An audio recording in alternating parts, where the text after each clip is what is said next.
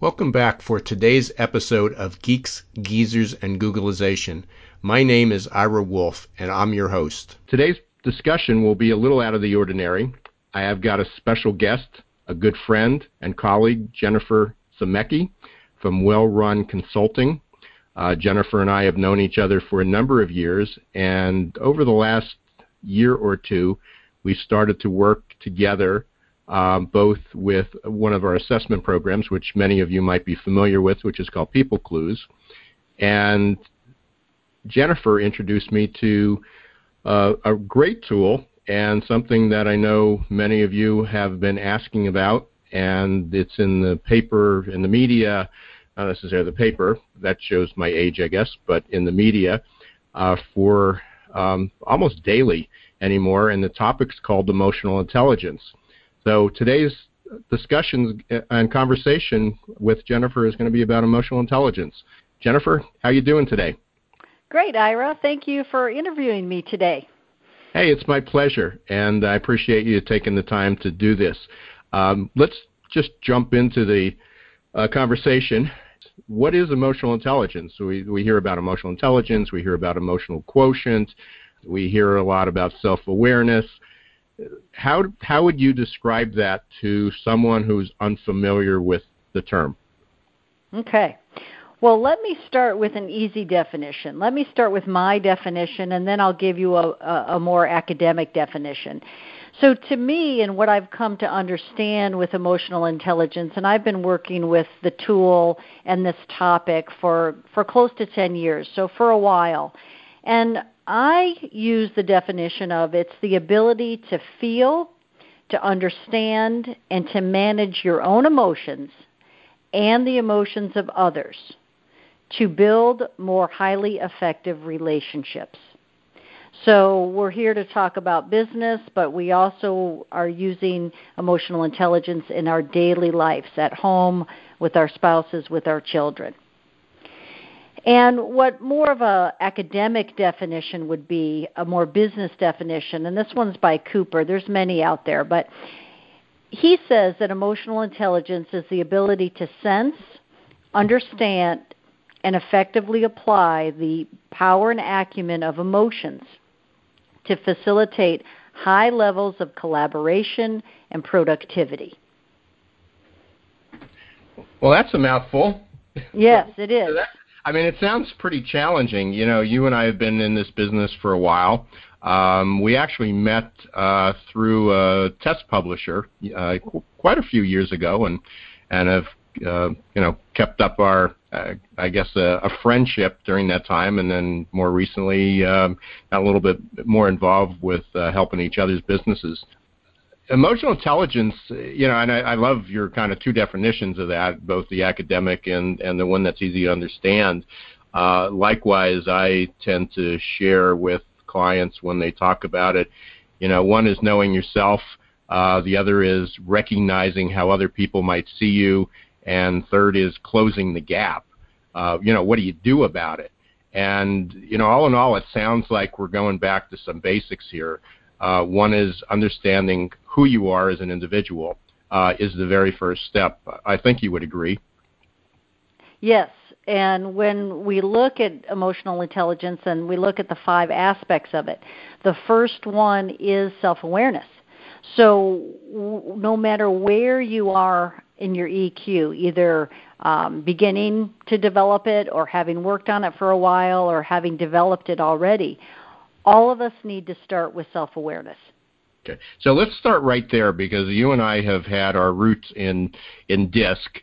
Uh, for those who are listening, uh, you might recognize uh, the DISC acronym uh, representing many of the assessments, uh, or one type of, of an assessment that's out there. Um, others might be familiar with Myers Briggs, MBTI, um, and there's so many different variations of both of those, but uh, people are familiar with that. Um, that's off, often a starting point, and it seems that emotional intelligence, you know, just gives another reason why everyone, uh, especially if you're pursuing, a, looking at advancing your career or even at improving relationships, even if they're personal relationships, um, something like a DISC uh, or Myers Briggs might be beneficial. Would you agree? Yes, and you know, just what you said, Ira. We have many years. You know, you and I, twenty, you know, twenty-five years in the, yeah, the let's world not talk about this. that. Yeah, let's not talk about that. but but what that what that means is, no matter where you are on the disc model, you know, high D, high I, high S, high C, there's really no correlation with your emotional intelligence. That means that every person, no matter what their style is, needs to develop their own EQ and I have worked over the years with, you know, high Ds, for example, that have high EQs, and it looks very different than high Ds that have low EQ. So no matter what your disc model is, no matter what your motivators are, you still need to study and ultimately practice is the only way that you're going to develop your EQ. No one's born with their EQ. EQ is the opposite of IQ. IQ we're predominantly born with, it's set at our birth, and what the research has shown is that it only makes up between 10 and 25% at best of our success in life. Where EQ is making up between somewhere between on the low side, we'll we'll say 25%, but on the high side, um, and Daniel Goleman brought this into the forefront in the 90s, is that he believes, and I have to concur with my own experience, that 90% of the difference between star performers and average performers, whether it be in life or business, you know, senior leadership, what have you, is EQ. You mentioned, let's say, a high D with low EQ or emotional quotient or emotional intelligence, and a high D with high emotional intelligence um, respond, react, behave differently. Um, can you give a specific related to that? And and again, for for those who might not be familiar with the DISC acronym, the same example would hold for let's say the extrovert uh, or even the introvert. Um, and most people understand extroversion and introversion. You know, ex- an extrovert or an introvert with low EQ uh, versus someone who has I, high EQ. How does that? I mean, how would you? Uh, what's in it for for someone to say, "Hey, I need to work on this"?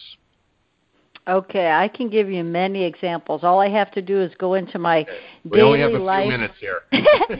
my daily life of coaching, and this is what I this is what I have in front of me. Let's let's paint a picture of the difference between a high D, somebody who is extroverted and task oriented. Um, a high D with high emotional intelligence would look like a leader who is very self aware, that they're very driven, they're very goal oriented. They like to win. They like to be right. They like to look good.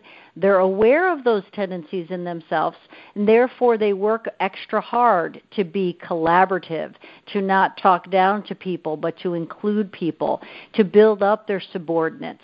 And so, therefore, the people, it comes across in the organizations where the the workers really want to work for this leader because they see the leader as dynamic and charismatic and all these positive qualities. Versus a leader who has those traits, however, has a low EQ, what they look like is a tyrant. Um, they come across to their team as very demeaning. They talk down to them. They puff themselves up. They they go around talking about you know what they did. Um, they forget that they got there because of all the people that are working for them. Um, they don't build up the team. They tear down. They use intimidation. They use tactics like fear. All of these things, again, they may be doing subconsciously. They don't know they're doing them because to have a low EQ means they have a low self awareness of how it is that they're coming across to people. So that's a good example, quick example of what high IQ, uh, high excuse me, high EQ looks like in the same style. Now, uh, per, great examples, and as you were talking there, I keep thinking of uh, some of the things that I share, even when I discuss, uh, even when I'm doing some training or, or coaching with DISC, uh, or again, I, I, I don't personally, uh, although I'm certified in it, I don't personally uh, use Myers Briggs much. Um, but uh, whatever tool anyone's using is, is the point here.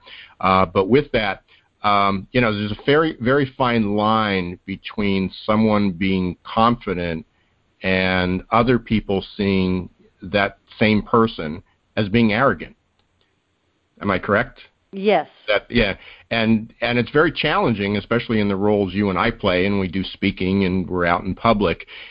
The fine line is we have an audience, and whether it's ten people or or a hundred people, they're they're looking back at us, and we're going through our presentation, and we certainly want to exude confidence so that people will trust us. But at the same token, there's always this small percentage of people in there uh, it could be a large percentage too, depending on your audience, that looking back at us and saying, "Yeah, I like what he's saying. He seems like a smart guy, but boy, boy, he, he seems a little bit egotistical or arrogant." And I guess taking this down to what emotional intelligence is, um, is the the fact is I need to know how much confidence I need to exude, or or whatever trait it is, or how much detail orientation I need to do, and recognize that that the audience is going to see me differently. Not everybody's going to react the same.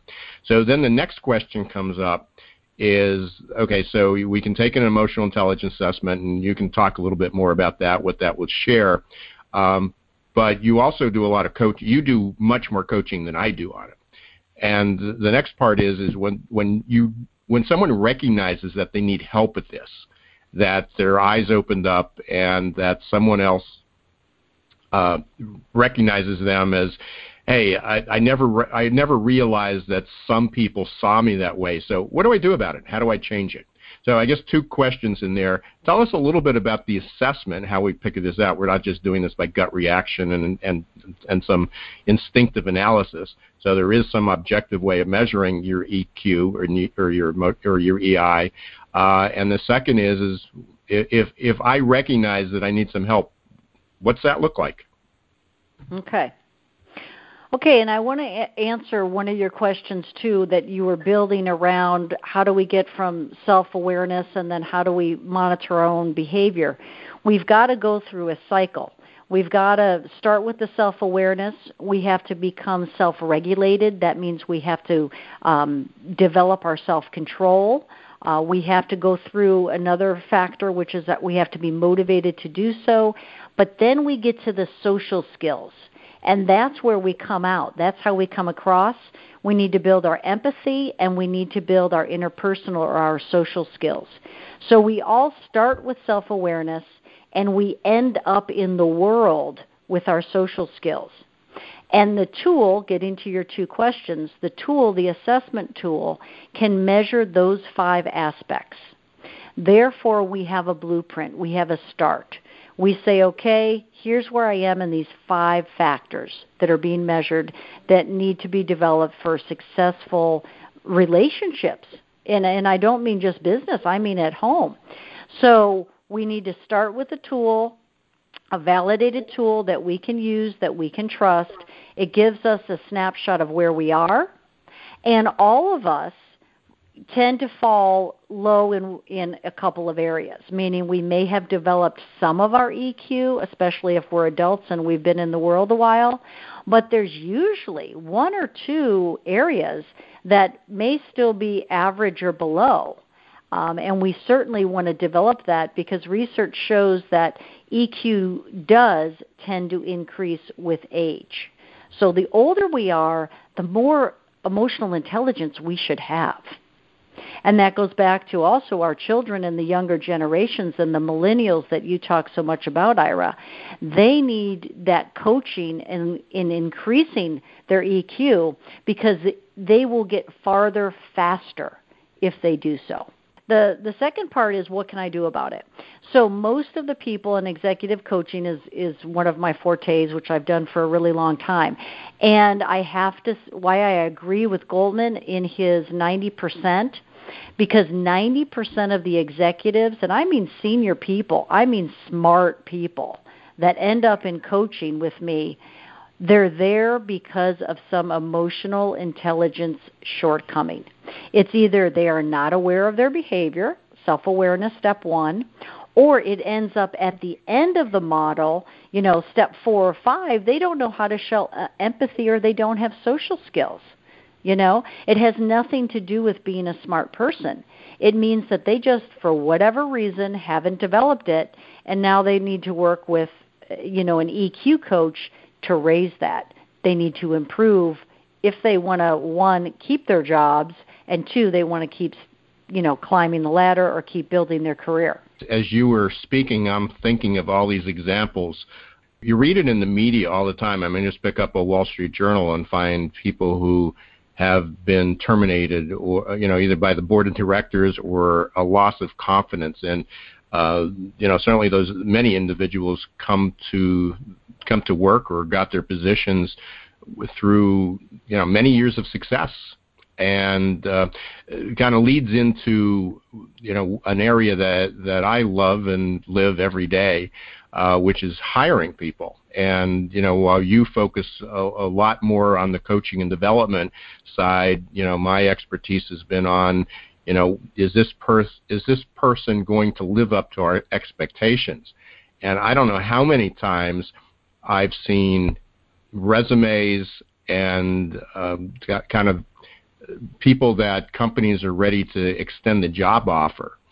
And I've just recently started to use the emotional intelligence assessment. Uh, but prior to that, I was using different personality assessments and and different measures, motivational tools and cognitive abilities, and and something's uh, disconnected between what they've accomplished to date and who they are as a person.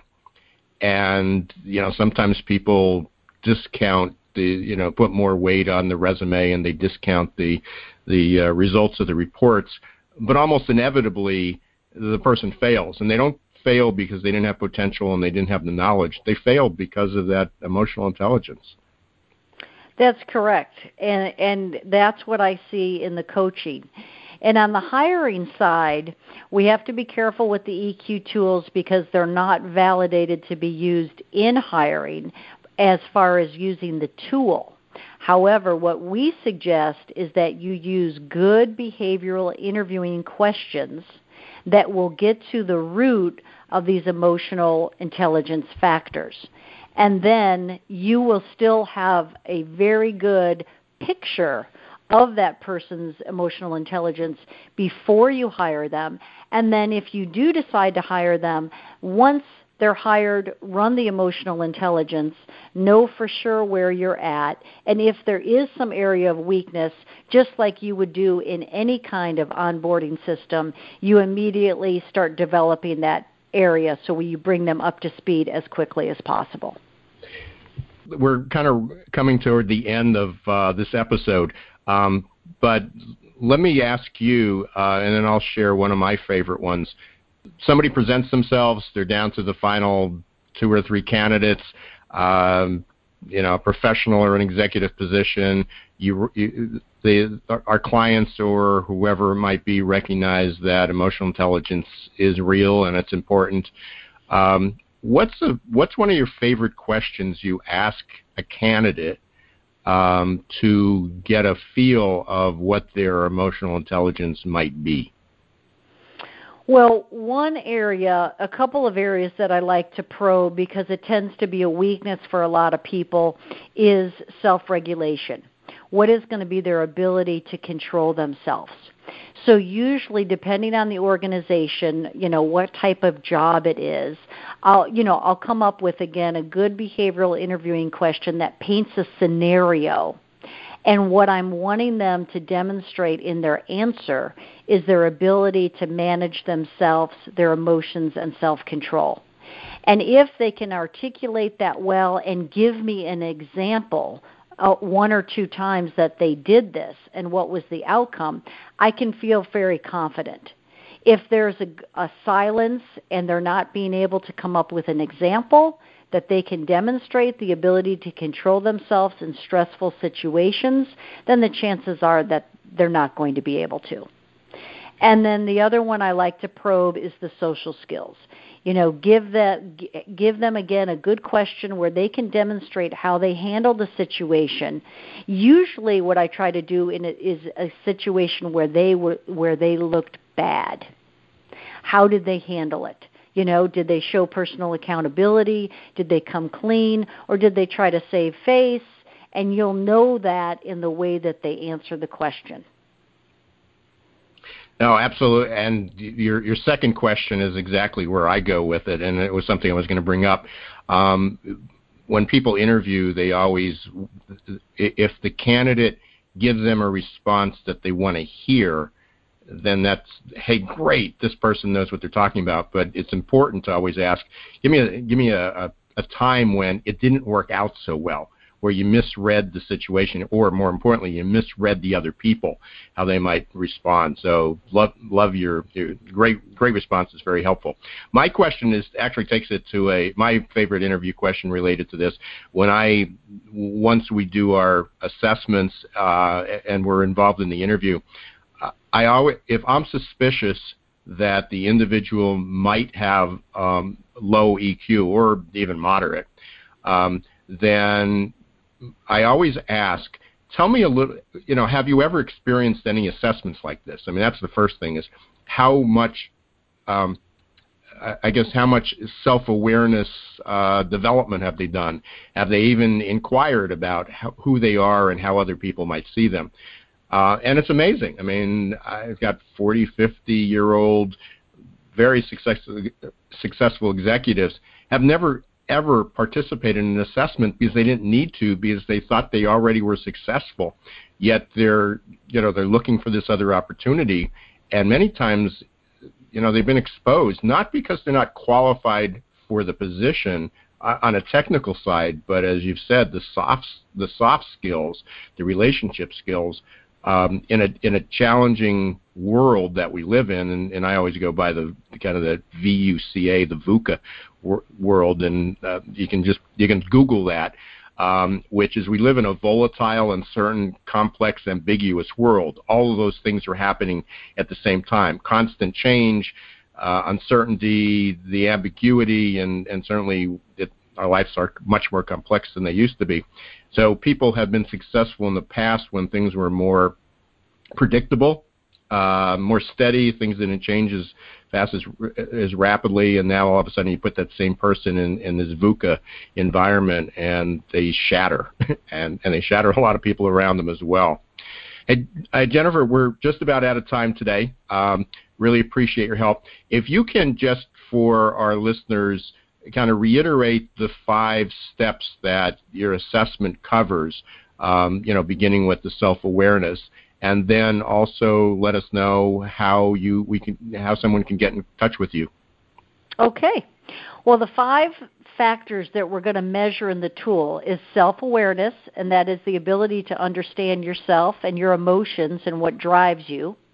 Then the second is self-regulation, which think of that as self-management. How do you manage yourself? But also, how do you manage your disruptive impulses or moods? And that equals self control.